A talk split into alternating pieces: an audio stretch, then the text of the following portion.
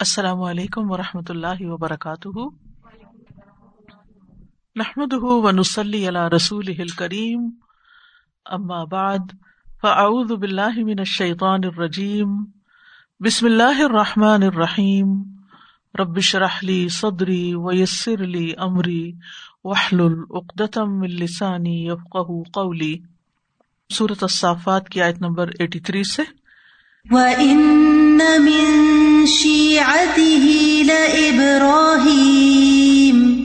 إِذْ جَاءَ رَبَّهُ بِقَلْبٍ سَلِيمٍ اور بے شک اسی کے گروہ میں سے ابراہیم بھی تھا، جب وہ اپنے رب کے پاس سلامت دل کے ساتھ آیا۔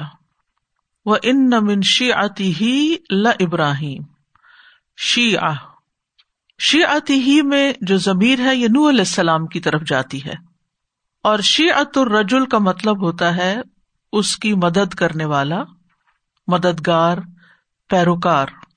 اور ہر وہ جماعت جو کسی ایک کام پر یا کسی ایک نقطۂ نظر پر جمع ہو جائے، ایک اسکول آف تھاٹ کی ہو، وہ شیعہ کہلاتی ہے۔ جیسے سدرا کی جمع سدر ہوتا ہے نا، اسی طرح شیعہ کی جمع شیعہ، تا کے ساتھ، گروہ۔ اسی سے لفظ شاہ آہ بھی ہے، پھیل گیا۔ تو شیعہ وہ لوگ ہوتے ہیں جن سے انسان قوت حاصل کرتا ہے اور وہ اس کے ارد گرد پھیلتے رہتے ہیں۔ وہ ان نمن شیعتی ہی ل ابراہیم اور بے شک اسی نوح کے گروہ میں سے ابراہیم بھی تھا۔ یعنی جو عقائد، جو نظریات نو علیہ السلام کے تھے، وہی ابراہیم علیہ السلام کے بھی تھے۔ اللہ تعالی کے بارے میں، آخرت کے بارے میں۔ تو اس سے یہ بھی پتہ چلتا ہے کہ امبیا کی تعلیم ایک ہی جیسی رہی ہے۔ تمام امبیا نے لوگوں کو توحید کا سبق دیا، توحید کا درس دیا۔ ان سب کا دین ایک ہی تھا۔ نبی صلی اللہ علیہ وسلم نے فرمایا، تمام امبیا علیہ السلام باپ شریک بھائی ہیں اور ان کی مائیں مختلف ہیں۔ مطلب کیا اس کا؟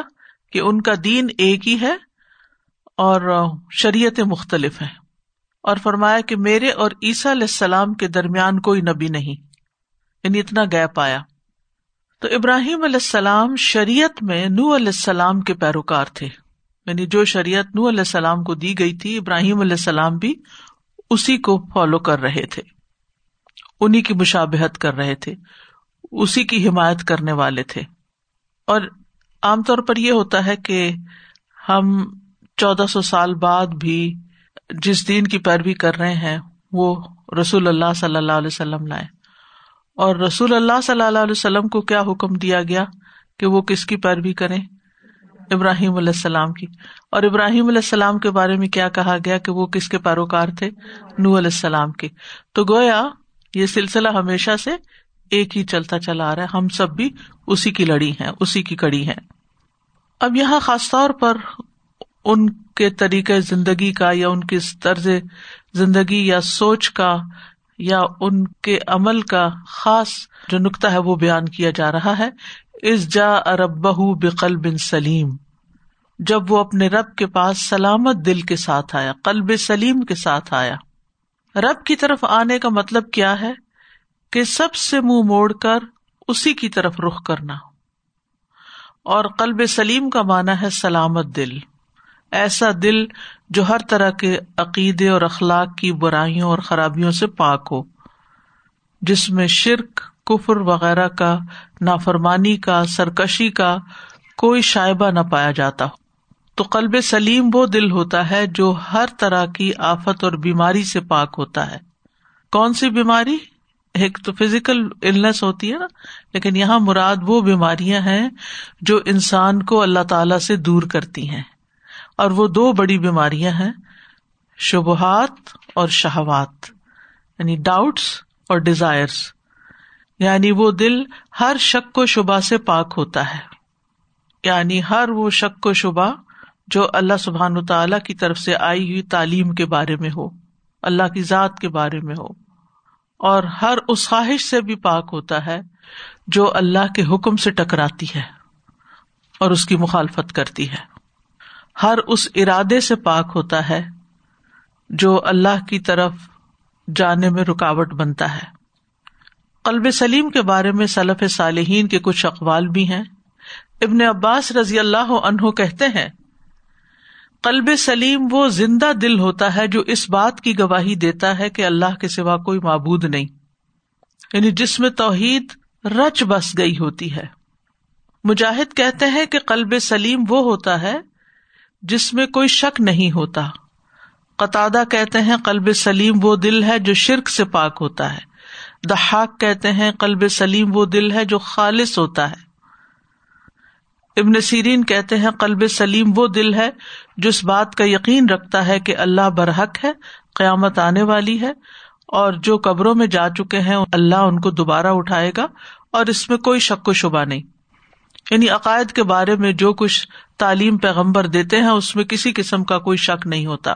ابن مسیب کہتے ہیں، قلب سلیم وہ دل ہے جو تندرست دل ہوتا ہے، اور یہ مومن کا دل ہوتا ہے کیونکہ کافر اور منافق کا دل بیمار ہوتا ہے۔ اللہ تعالیٰ نے قرآن مجید میں منافقین کے دل کا ذکر کرتے ہوئے فرمایا، فی قلو بہم مرادن ان کے دلوں میں ایک مرض ہے، ایک بیماری ہے۔ تو بہرحال کلب سلیم وہ ہے کہ جس میں شبہات بھی نہ ہو اور شہوات بھی نہ ہو یعنی وہ شبہات جو دین کے بارے میں اور وہ شہوات جو اللہ کے حکم سے ٹکراتے ہوں۔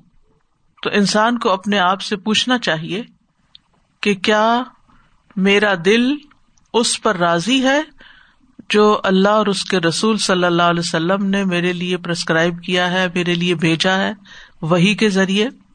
یعنی کیا میرا دل بھی وہی چاہتا ہے جو اللہ چاہتا ہے؟ کیا میرا دل اسی پر راضی ہے جس پر اللہ راضی ہے؟ کیونکہ دل کی حالت بدلتی رہتی ہے۔ پرندے کے پر کی طرح جسے ہوا الٹ پلٹ کرتی ہے، دل بھی الٹ پلٹ ہوتا رہتا ہے۔ اس لیے اللہ تعالی سے ثابت قدمی کا سوال بھی کرنا چاہیے۔ کہ یا مقلب القلوب سب بت قلبی اللہ دینک۔ کیونکہ سلامتی والا دل وہ ہوتا ہے جو اللہ کی اطاعت پر استقامت اختیار کرتا ہے۔ وہ سلامت دل ہوتا ہے۔ ابھی ابراہیم علیہ السلام کے واقع میں آپ پڑھیں گے کہ کس طرح وہ اپنے نقطۂ نظر میں اتنے یقین پر تھے کہ وہ بالکل درست ہے کہ انہوں نے آگ میں جانا قبول کیا، لیکن اپنا نقطۂ نظر نہیں بدلا توحید کے بارے میں۔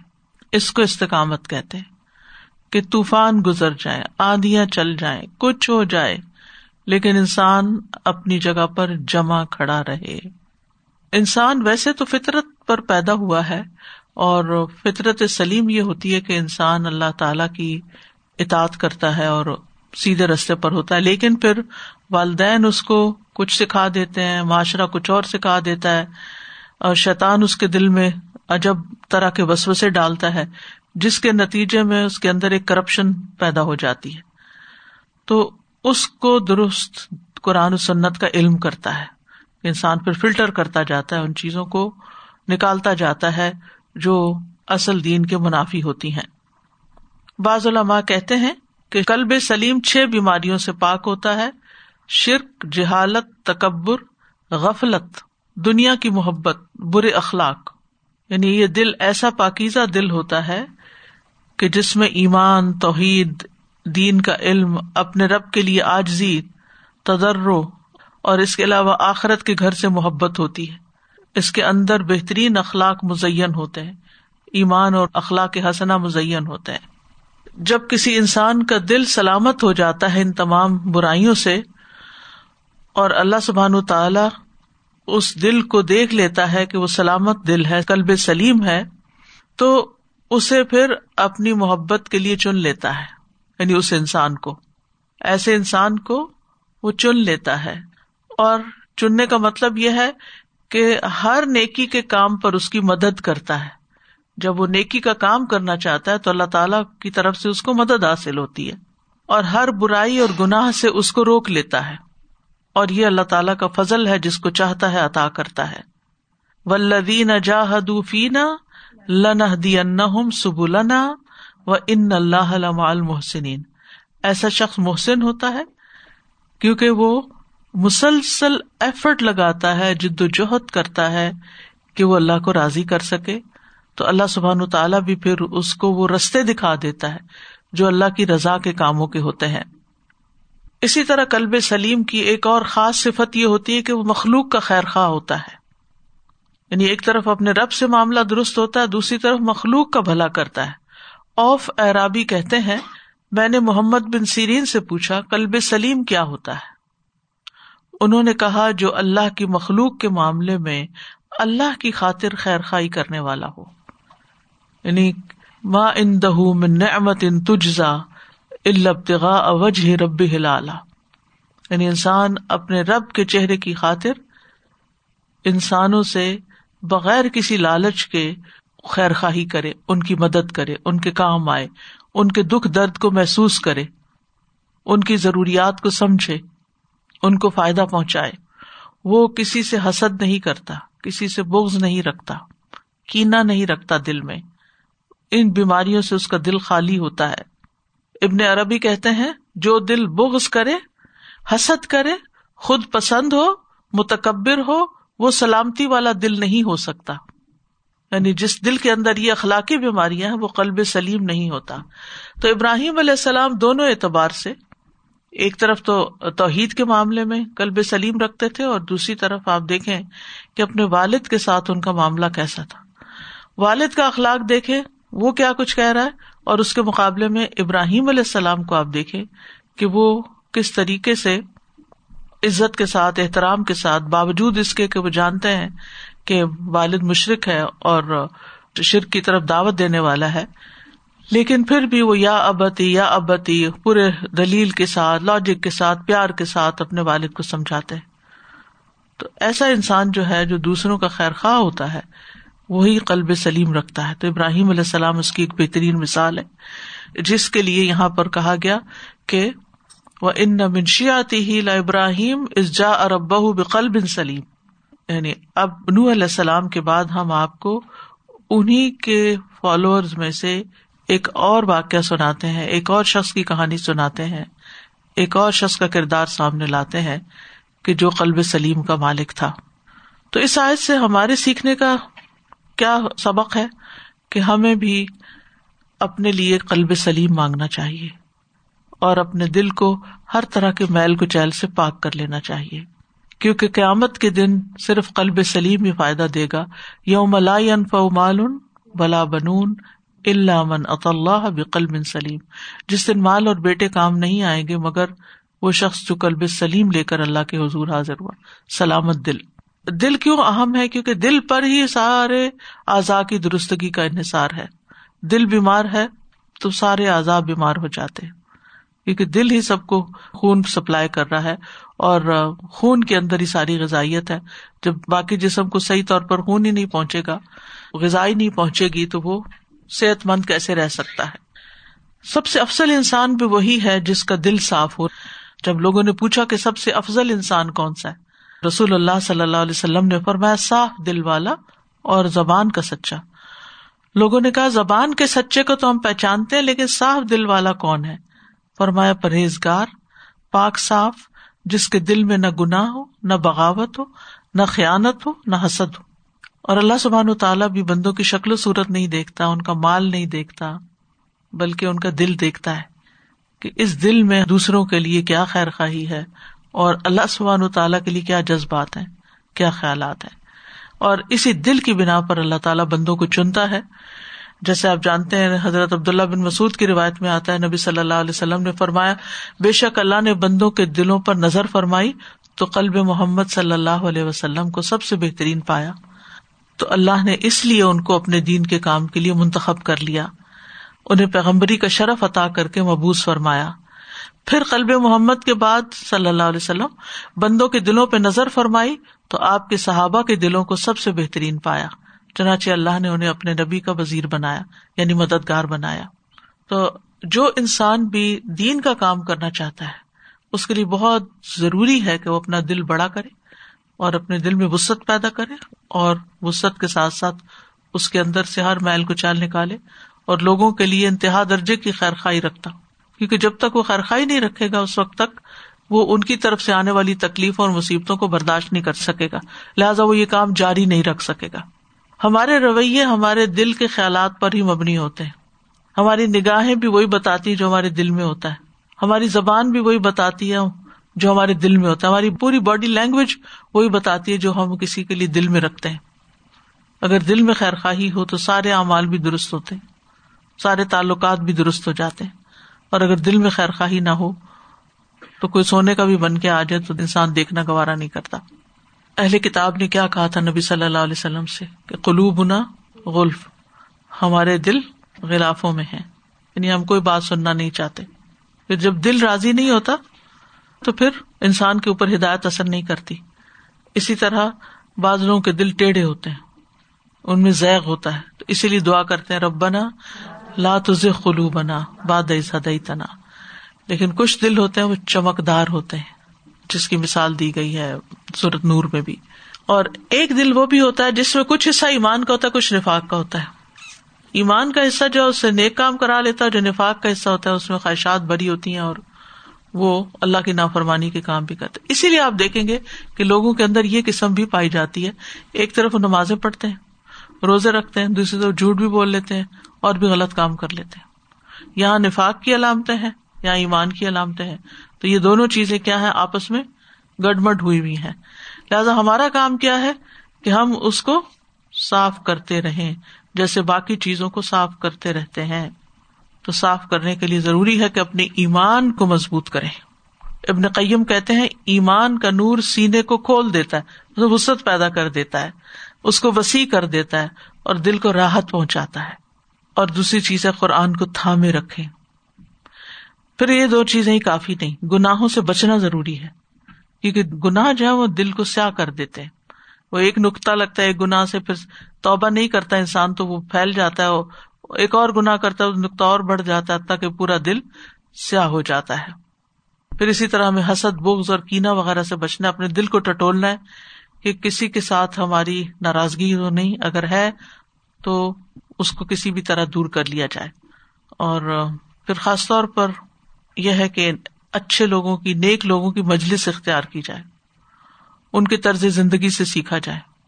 اس کے لیے اچھے لوگوں کی بایوگرافیز پڑھنا۔ آج کل بہت سے ایسے لوگوں کے جیسے انٹرویوز وغیرہ نیٹ پہ دستیاب ہوتے ہیں کہ جنہوں نے اپنی زندگیاں خیر کے کاموں میں لگائی ہوتی ہیں۔ انسان ان سے بھی سیکھتا ہے۔ اور سب سے بڑی بات یہ کہ اللہ تعالیٰ سے دعا کرتے رہنا۔ اللہ قلبی سد لسانی وسل السخیم قلبی۔ اللہ، میرے دل کو ہدایت دے، میری زبان کو درستگی عطا فرما اور میرے دل کے کینے کو دور کر دے۔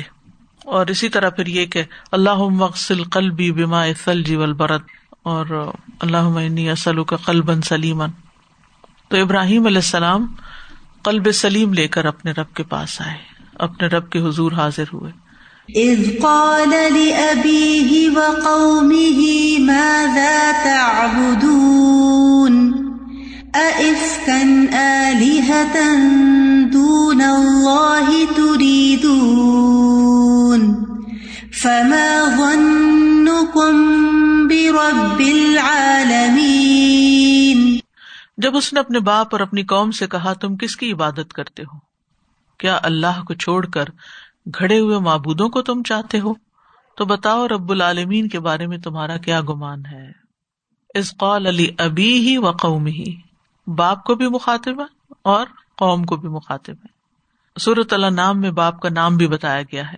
وہ اسقال ابراہیم علی ابی ہی آ ذرا اتخد اسنام نالیا ہم سب جانتے ہیں کہ ابراہیم علیہ السلام کا باپ مشرق تھا۔ ابراہیم علیہ السلام کا یہ سوال کچھ پوچھنے کے لیے نہیں تھا۔ کہ وہ جاننا چاہتے تھے کچھ ان سے کہ ہاں آپ مجھے ڈیٹیل بتائیں کہ آپ نے ان کو بتوں کو الہ بنایا ہوا ہے، تو اس کے بارے میں آپ کے کیا نظریات ہیں؟ یہ نہیں تھا کہ انہیں کو معلومات لینی تھی۔ اتتا خزو اسنام علیہ نہیں، یہ نہیں پوچھنا مقصد۔ اصل میں انکار کے لیے تھا۔ اتت خزو اسنام علیہ آپ بتوں کو معبود بنائے ہوئے ہیں۔ اس کو استفام انکاری کہتے ہیں۔ یعنی ایسا سوال جس سے سامنے کے شخص کی بات کا انکار مطلوب ہوتا ہے۔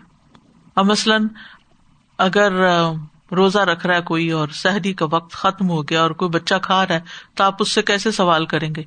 کب تک کھاتے رہو گے؟ کیا اس کا مطلب ہے؟ اسے آپ اسے پوچھ رہے ہیں کہ کتنے ٹائم تک تم نے اور کھانا ہے؟ اس سوال کا کیا مطلب ہے؟ کھانا بند کرو۔ کھانے کا وقت ختم ہو گیا ہے۔ تو بہت سے سوال ایسے ہوتے ہیں جس میں ہم انکار کر رہے ہوتے ہیں۔ یعنی دوسرا شخص جو کام کر رہا ہوتا ہے اس کو یہ کہنے کی بجائے کہ یہ نہ کرو، یہ کہتے ہیں، یہ کیا کر رہے ہو تم؟ افکن عالحتن دون اللہ تریدون؟ مزید ایک اور انکاری بات۔ افکن عالحتن دون اللہ تریدون؟ کیا اللہ کو چھوڑ کر گھڑے ہوئے معبودوں کو تم چاہتے ہو؟ یعنی جن کو تم نے خود معبود بنا لیا ہے؟ افق سب سے بدترین جھوٹ ہوتا ہے، بہتان، بہت بڑا جھوٹ۔ یعنی یہ سیگا اس وقت استعمال ہوتا ہے جب جھوٹ بہت سنگین ہوتا ہے، بہت بڑا جھوٹ ہوتا ہے۔ اور سب سے بڑا جھوٹ کیا ہے؟ شرک۔ افکن آلیہ یعنی کیا جھوٹے گھڑے ہوئے؟ اللہ دون اللہ اللہ کو چھوڑ کر تریدون، تم چاہتے ہو ان کا ارادہ کرتے ہو؟ یعنی کسی چیز کا ارادہ کرنے کا مطلب کیا ہے؟ کہ اس کو طلب کرنا اور اس کو حاصل کرنے کا پختہ ارادہ اور عزم رکھنا۔ یعنی ڈٹرمنیشن کے معنوں میں۔ یعنی یہ تمہارے اپنی طرف سے بنائے ہوئے معبود ہیں، گھڑے ہوئے معبود ہیں، جن کی تم اللہ کو چھوڑ کر عبادت کرتے ہو۔ حالانکہ یہ تمہارے ہاتھوں کے بنائے ہوئے، پتھر کے گھڑے ہوئے ہیں، لکڑی کے گھڑے ہوئے ہیں، یہ مورتیاں ہیں جو تم نے خود ڈیزائن کی ہیں۔ ابراہیم علیہ السلام نے تبلیغ گھر سے شروع کی اور پھر اس کا دائرہ کار قوم تک گیا۔ نبی صلی اللہ علیہ وسلم نے بھی سب سے پہلے کس کو سمجھایا تھا؟ کہ ان کو دعوت دی تھی اپنے گھر والوں کو۔ اور یہی ترتیب ہوتی ہے۔ انسان باہر چیمپئن بنا پھرے اور اپنے گھر والوں کی خبر نہ ہو تو یہ درست نہیں۔ اپنے گھر والوں کو سب سے پہلے بتائے ہاں اگر وہ نہیں مانتے تو وہیں اٹک کے نہ رہ جائے۔ اس چیز کو پھر وہ ازر بہانا نہ بنائے کہ ابھی تو میرے گھر والے بھی نہیں سنتے تو میں باہر کسی کو کیا بتاؤں۔ نہیں۔ گھر والوں کو بھی ہدایت صرف اللہ ہی دیتا ہے۔ وہ مان جائے تو بہت اچھا اور اگر نہیں مانتے، سمجھاتے رہے اور اپنا کام جاری رکھے اور دوسروں تک بھی پہنچے کیونکہ آپ کو نہیں پتا کہ اللہ سبحان و تعالیٰ نے آپ کے ہاتھوں کس کے لیے خیر کا سامان رکھا ہے، کس کو ہدایت مل جائے گی۔ لہذا اپنی کوششوں کو ضائع نہ کرے صرف پتھروں سے ٹکرے مار مار کے۔ جہاں تک ابراہیم علیہ السلام کا والد کو تبلیغ کرنا تھا، اس کا ذکر سورت مریم میں بھی آتا ہے۔ وزقر فل کتاب ابراہیم ان نہ صدیق نبی ادقال علی ابی ہیا ابت لمت آبد یہاں بھی سوال ہے۔ لمت آبد مالا یسما ولا یوب ولا یغنی ان کا شیا ابا جانا آپ یوں ان کی عبادت کرتے ہیں جو نہ سنتے ہیں نہ دیکھتے ہیں نہ آپ کے کچھ کام آتے ہیں۔ اور جہاں تک قوم کو تبلیغ کرنے کا تعلق ہے تو اس کی ڈیٹیل سورج شعراء میں آتی ہے۔ وطلو علیہم نبا ابراہیم اسقال علی ابی ہی و قومی ہی ماتا ابدون کالو نابد اسنام فنزل الحا عاقفین کال حل یسما کم ازتدعون او ینفعون کم او یدرون کالو بل وجد نہ آبا انا کدالی کا تو بہرحال، دیگر جگہوں سے بھی یہ بات سمجھ میں آتی ہے کہ ابراہیم علیہ السلام نے اپنے والد کو بھی تبلیغ کی اور اپنی قوم کو بھی تبلیغ کی۔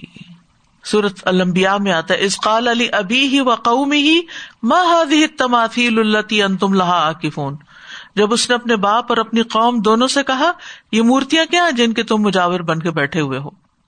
تو انہوں نے سورج شعراء میں بھی یہ جواب دیا، یہاں بھی کالو وجدنا آبا آنا لہا آبدین باپ دادا کرتے تھے انہیں کے طریقے پہ چل رہے ہیں۔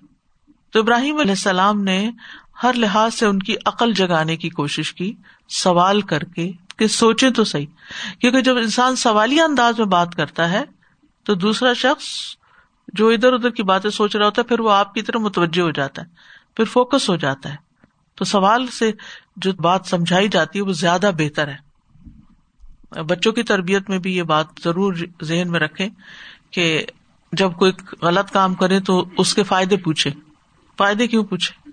تاکہ وہ خود سوچے کہ یہ جو میں کام کر رہا ہوں، یہ بالکل بےکار اس کا تو کوئی فائدہ ہی نہیں۔ اور اگر کوئی اچھا کام نہ کرے تو اس کے نقصان پوچھے۔ کہ تم کیوں نہیں کرتے؟ تمہارے اس میں کیا نقصان ہوتا ہے؟ تو سوچیں گے کہ نقصان تو نہیں، فائدے ہی فائدے ہیں۔ تو اس طرح وہ ایکسپٹینس کا لیول بڑھ جاتا ہے۔ تو ابراہیم علیہ السلام نے ان کی عقل جگائی تھی۔ انہوں نے کہا تھا افتا ابدون امندون اللہ مالا انفا کم شعین ولا درکم ان کی عبادت کرتے ہو جو تمہیں نہ نفع دیتے ہیں، نہ نقصان دیتے ہیں۔ سورت الن کبوت میں آتا ہے ان نما تابدون امندون اللہ اوسان و تخلقون افکا۔ تم اللہ کے سوا چند بتوں ہی کی تو عبادت کرتے ہو اور تم سراسر جھوٹ کہتے ہو۔ افک ہے فما ضن کم برب العالمین۔ ساری باتیں کر کے اب رب العالمین کی طرف توجہ دلائی۔ رب العالمین کے بارے میں تمہارا کیا گمان ہے؟ رب کے بارے میں کیا سوچتے ہو؟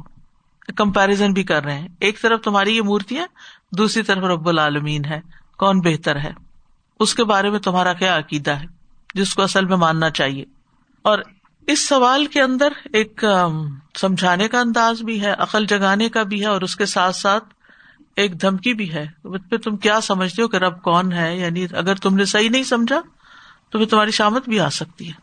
یعنی اگر تم اللہ کے سوا اوروں کو معبود بنائے بیٹھے ہو تو پھر اللہ رب العالمین کے بارے میں تمہارا کیا گمان ہے؟ کیا سوچتے ہو؟ یعنی کیا تم یہ سمجھتے ہو کہ یہ بت تمہاری ضروریات پوری کر رہے ہیں؟ اور اگر یہ سمجھتے تو پھر اس کا مطلب ہے کہ اللہ تعالیٰ کافی نہیں تھا تمہیں۔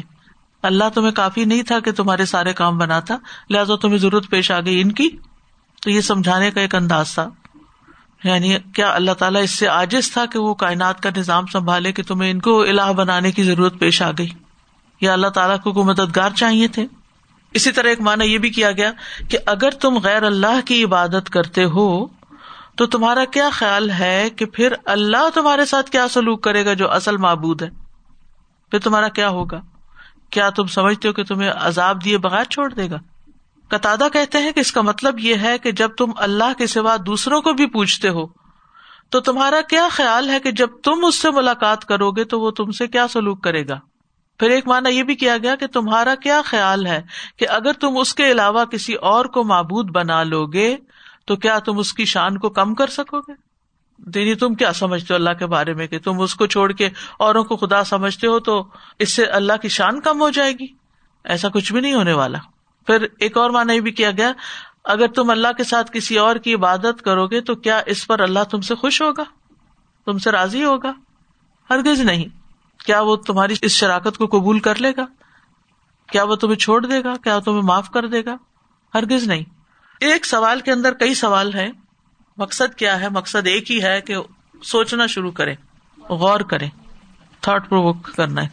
ان آیات سے خاص طور پر جو بات سمجھ میں آتی ہے، وہ یہ کہ اگر آپ کسی کو بڑی سے بڑی برائی سے بھی روکنا چاہتے ہیں، تو حکمت سے کام لیں۔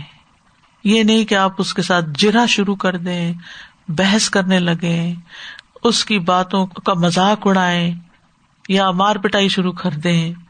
یعنی پیغمبروں نے اپنی قوم کے ساتھ جس طرح کا سلوک رکھا، وہ ایک باپ کی مثال ہے۔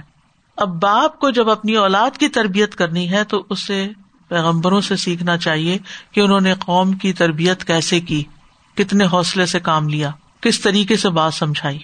تو وہ والدین کامیاب رہتے ہیں جو بچوں سے صرف فرسٹریشن میں لڑائی جھگڑا نہیں کرتے، بلکہ سمجھداری کے ساتھ ان کی بات سنتے بھی ہیں اور ان کو ان کے رویے کے فائدے اور نقصان بھی بتاتے ہیں۔ ان کے ذہن کو کھولتے ہیں اور ان کو اپلفٹ کرتے ہیں کہ وہ خود سوچنا سیکھے انڈیپینڈنٹلی سوچے اور یہ بہت ضروری ہوتا ہے۔ دین ان کی اپنی چوائس بن جائے۔ جب ان کی چوائس بن جائے گا نا دین، تو پھر آپ کو پیچھے پڑنے کی ضرورت نہیں ہوگی کہ تم نماز پڑھو اور تم داڑھی رکھو اور تم یہ کرو اور وہ کرو، وہ پھر خود تلاش کریں گے کہ ہمیں کیا کرنا ہے۔ اب باپ سے قریبی رشتہ کون سا ہو سکتا ہے؟ اولاد سے قریبی رشتہ کون سا ہو سکتا ہے؟ ہم قریبی رشتوں کو فار گرانٹیڈ لیتے ہیں۔ ہم کہتے ہیں، یہ تو ہمارے غلام ہے یہ تو ہمارے بچے ہیں نا، ان کو تم ڈانٹ بھی سکتے کبھی ہم سب اپنے لہجوں پہ غور کریں جب ہم اپنے بچوں سے بات کر رہے ہوتے ہیں نا۔ کوئی اور آ جائے اسی وقت گھر میں، بالکل ہماری ٹون چینج ہو جائے گی۔ اور وہی ہم ہوتے ہیں کہ جو بچوں سے بات کر رہے تھے ہر وقت ایک ٹانٹنگ انداز میں یا ایسے طریقے سے جس سے وہ پٹ آف ہو جاتے ہیں۔ وہ بھی انسان ہے، وہ عزت، ادب میں بازوقت کہتے کچھ نہیں، لیکن وہ دل میں تو محسوس کرتے ہیں۔ نا جی استاد جی بالکل ایسے ہی کل ہی کی بات ہے ہم آپس میں میں اور دونوں بچیاں کسی بات پہ بات کر رہے تھے تو اس میں ایسی کوئی بات ہم لوگ کر رہے تھے جس میں کہ مجھے وہ بات صحیح نہیں لگ رہی تھی تو میں نے ایگزیکٹلی یہی والی بات کی کہ دیکھو تم یہ سوچو کہ تمہیں پلیز کس سے کرنا ہے؟ تمہیں کس کو پلیز کرنا ہے؟ اگر تمہیں پلیز کرنا ہے لگتا ہے لوگوں کو پلیز کر کے تمہیں وہ خوشی حاصل ہو جائے گی تو دین اٹس یور چوائس لیکن مجھے اس چیز میں پھر انکلوڈ مت کرو۔ اگر تمہیں لگتا ہے کہ تم اللہ کو پلیز کرو گے جو سب کچھ دے رہا ہے اور اس سے ہی تمہیں سب کچھ ملے گا۔ تو بہت ساری چیزوں میں پھر پھر وہ اپنی لاجکس بھی دینا شروع کرتے ہیں نا۔ میں نے لاجکس پھر میرے پاس لاجک کا تو میں نے کوئی جواب ہی نہیں ہے۔ پھر لاجک کے لیے میں نے کہا تم لوگوں کے بہت سارے لاجکس ایسے ہوں گے۔ تو وہی والی بات ہے ان کو ان کو یہی بتانا کہ لاجکس کے لیے بھی میں بھی بیٹھ کے وہ آرگیومنٹس کروں کچھ کروں۔ فائدہ کچھ نہیں ہے۔ فائدہ صرف ذہن میں یہ ڈال لو کہ بس دے رہا کون ہے سب کچھ ہمیں۔ لوگ دے رہے ہیں یا اللہ دے رہا ہے بالکل۔ اور پھر لوگوں کے پاس جانا ہے یا اللہ کے پاس جانا ہے؟ الٹیمیٹ کہاں جا کے ٹھہرنا ہے؟ الا ربی کا یوم عید المساق. سانسا، اسی بات پہ ایک چھوٹی سی بات، جیسے بھی سسٹر مونا نے کہا تو ایک دفعہ میرے بچے نے مجھے یہی کہا تھا کہ آپ چاہتی ہیں جس طرح آپ کلاس میں سن کے آتی ہیں اور کرتی ہیں، آپ چاہتی ہیں ایگزیکٹلی ہم ایسے سنیں اور فوراً عمل کرنا شروع کر دیں۔ لیکن اساتذہ اس کے علاوہ میں یہ بات کہنا چاہ رہی تھی، جب آپ نے کلب سلیم کی بات کری تھی کہ ہم اگر دنیاوی بیماریوں کو دیکھیں نا تو سب سے زیادہ انسان کو ٹینشن اس وقت ہوتی ہے جب کسی کو پتا چلتا ہے کہ اس کو دل کا کوئی مسئلہ ہے۔ اور سب سے زیادہ احتیاط جیسے دیکھنے میں کہ لوگ اس وقت کرتے ہیں جب دل کی کوئی بیماری ہو جاتی ہو جاتی ہے۔ اور ہر طرح کی باقی ان کا اسٹروک وغیرہ کچھ بھی ہو جائے تو اسے پھر بھی اتنا نہیں کرتے جتنا دل کے لیے وہ کرتے ہیں۔ اور جب اسپرچل ڈیزیز کی باتیں آتی ہیں جیسے ہم اگر قرآن پڑھنا جب اس طرف آتے ہیں تو ہم لیسٹ اس طرف جاتے ہیں کہ دل کو پہلے صاف کریں اور جو فزیکل جب پہلا جو گیٹ اپ ہوتا ہے اس کو ہم چینج کرنا شروع کر دیتے ہیں۔ تو یعنی آؤٹ کلیننگ یعنی جو ہے اندر سے زیادہ باہر کی فکر ہوتی ہے کیونکہ لوگوں کو دکھتا ہے اور دل جو اللہ کو دکھتا ہے اس کی فکر نہیں کرتے۔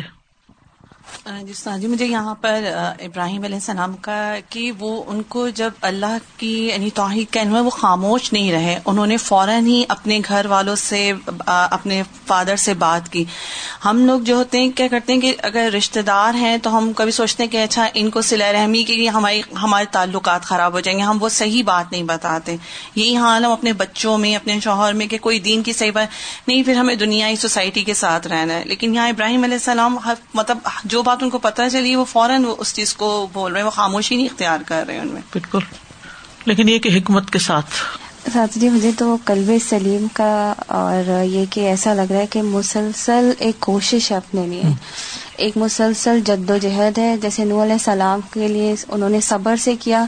ایسے ابراہیم علیہ السلام کا جب بتایا کہ کلب سلیم ہے ان کا تو مجھے لگ رہا ہے کہ ہمیں بھی مسلسل اپنے اندر بہت زیادہ محنت کی ضرورت ہے تاکہ ہم اخلاقی برائیوں کو دور کر سکیں۔ اور اگر ہم اخلاقی برائیاں دور کرتے ہیں تو مجھے لگتا ہے بہت ساری گوسپس تو ہماری ویسے ہی نکل جائیں گی۔ تو ہم لوگوں سے فالتو بات نہیں کریں گے تو شاید ہم اپنا وقت بہت بہت سا وقت بچ جائے گا۔ اگر دل صاف ہو جائے نا تو بہت سا وقت بچ جاتا ہے جو ہم بیکار میں ضائع کرتے ہیں اور غیر ضروری مسائل میں الجھتے ہیں۔ اور سازا اگر ہمارا دل صاف ہو تو میں ایسا فیل کرتی ہوں کہ ہمیں لوگوں سے اچھے جن کے خیالات ہوتے ہیں نا ہمیں اچھی وائبس بھی آتی ہیں۔ بالکل۔ تو اس لیے ہمیں بالکل بالکل۔ بالکل ایسا بعض لوگوں سے مل کے ہوتا ہے کہ بس ہمارا دل نہیں چاہتا پھر پتا نہیں کیوں۔ تو میرا خیال ہے ہم سب کو اس پہ کوشش کرنی چاہیے کہ اپنے دل کو مکمل صاف رکھیں۔ السلام علیکم و رحمۃ اللہ استاد ایک سوال ہے کہ ہم کہتے ہیں کہ ہمیں حکمت چاہیے تو حکمت کے حصول کے لیے کچھ موٹی موٹی سی چیزیں بتائیں کہ کیا ہم کریں تو ہم حکمت کا حصول کر سکتے ہیں، ہم جو صاحب حکمت لوگ ہوتے ہیں نا، ان کو دیکھ کر معاملہ کرنا آتا ہے۔ اور اس کے لیے ایک تو یہی قرآن مجید میں جو پیغمبروں کے واقعات ہیں، نبی صلی اللہ علیہ وسلم کی سیرت ہے۔ اصل میں ہم سیرت کو ایک بایوگرافی کے طور پر یا ایک ہسٹوریکل ڈاکیومینٹ کے طور پہ پڑھ لیتے ہیں اور اپنی زندگی کو ایک اور ڈگر پہ چلاتے ہیں، ان میں کنیکشن نہیں بناتے۔ کتنی دفعہ ہماری یہ پریکٹس ہوتی ہے کہ جب ہمیں کوئی مسئلہ پیش آتا ہے، چاہے گھر میں، بچوں میں، اپنی ذات میں، تو ہم پلٹ کے دیکھتے ہیں سیرت میں کہ وہاں اس مسئلے کو کیسے حل کیا گیا تھا۔ کم ہی کبھی دیکھتے ہیں۔ یہ ہمارے خیال میں بھی نہیں آتا کہ ہم دیکھیں کہ یہ ہوا کیا تھا، کب ہوا تھا، کیسے ہوا تھا، کیوں ہوا تھا۔ یہ بہت سی سملیرٹیز ہماری زندگی میں اور نبی صلی اللہ علیہ وسلم کی زندگی میں ہو سکتی ہیں۔ ہنڈریڈ پرسینٹ نہیں، لیکن بہت ساری جگہوں پر۔ لیکن ہم اپنا اس مسئلے کا حل تلاش کرتے ہیں جو ہمارے آس پاس کے لوگ ہوتے ہیں، بس ان سے پوچھ کے یا گوگل کر کے۔ اب تو ایک اور چیز آ گئی ہے۔ لیکن سیرت سے رہنمائی نہیں لیتے، قرآن سے رہنمائی نہیں لیتے۔ اب یہ جو حضرت ابراہیم علیہ السلام نے جس طرح سوال کیے، یہ حکمت کا ایک انداز ہے نا۔ اسی لیے میں نے یہاں توجہ دلائی کہ جب آپ کسی سے بات کریں تو اس اسو حسنا سے سیکھیں۔ کہ یہاں انہوں نے کیا طریقہ اختیار کیا؟ والد سے کیسے بات کی؟ قوم سے کیسے بات کی؟ کن بنیادوں پہ بات کی؟ ہم اگر کہیں اسپیچ دیں گے، ہم کیا کریں گے؟ یا ہم اگر کسی سے بات کریں گے، تو ہم کیا کریں گے؟ باقیوں کو تو چھوڑے ہم اپنے گھر میں کیا کریں گے؟ یعنی ایک ہوتا ہے قوم سے مراد باہر کے لوگ ہیں اور باپ سے مراد گھر کے لوگ ہیں۔ گھر کے لوگ اور قوم دونوں کے ساتھ ایک ہی طرح کا رویہ ہمارا باہر کے لوگوں سے کچھ اور ہوتا ہے اور گھر والوں سے کچھ اور ہوتا ہے۔ تو قرآن حکمت کا ممبا ہے، سیرت حکمت کا ممبا ہے، اور جو لوگ اس پر چل رہے ہوں، ان کی عملی زندگی سے سیکھنا جو ہے، صحبت سالے سے سیکھنا، وہ ایک سورس ہے، حکمت۔ اور دعا تو ہے ہی اللہ آتن الحکمت اللہ منوتیا فقدوتیا خیرن کثیرہ۔ لوگوں کے ذہن میں یہ آتا ہوگا کہ جیسے نا عمل صالح کی تعریف اور قلب سلیم کی جیسے ڈیفینیشن ایسی ہو کہ ذہن میں بیٹھ جائے اور پھر انسان اس کو ہر وقت ذہن میں رکھے۔ عمل صالح میں تین چیزیں۔ ارادہ، نیت، طریقہ۔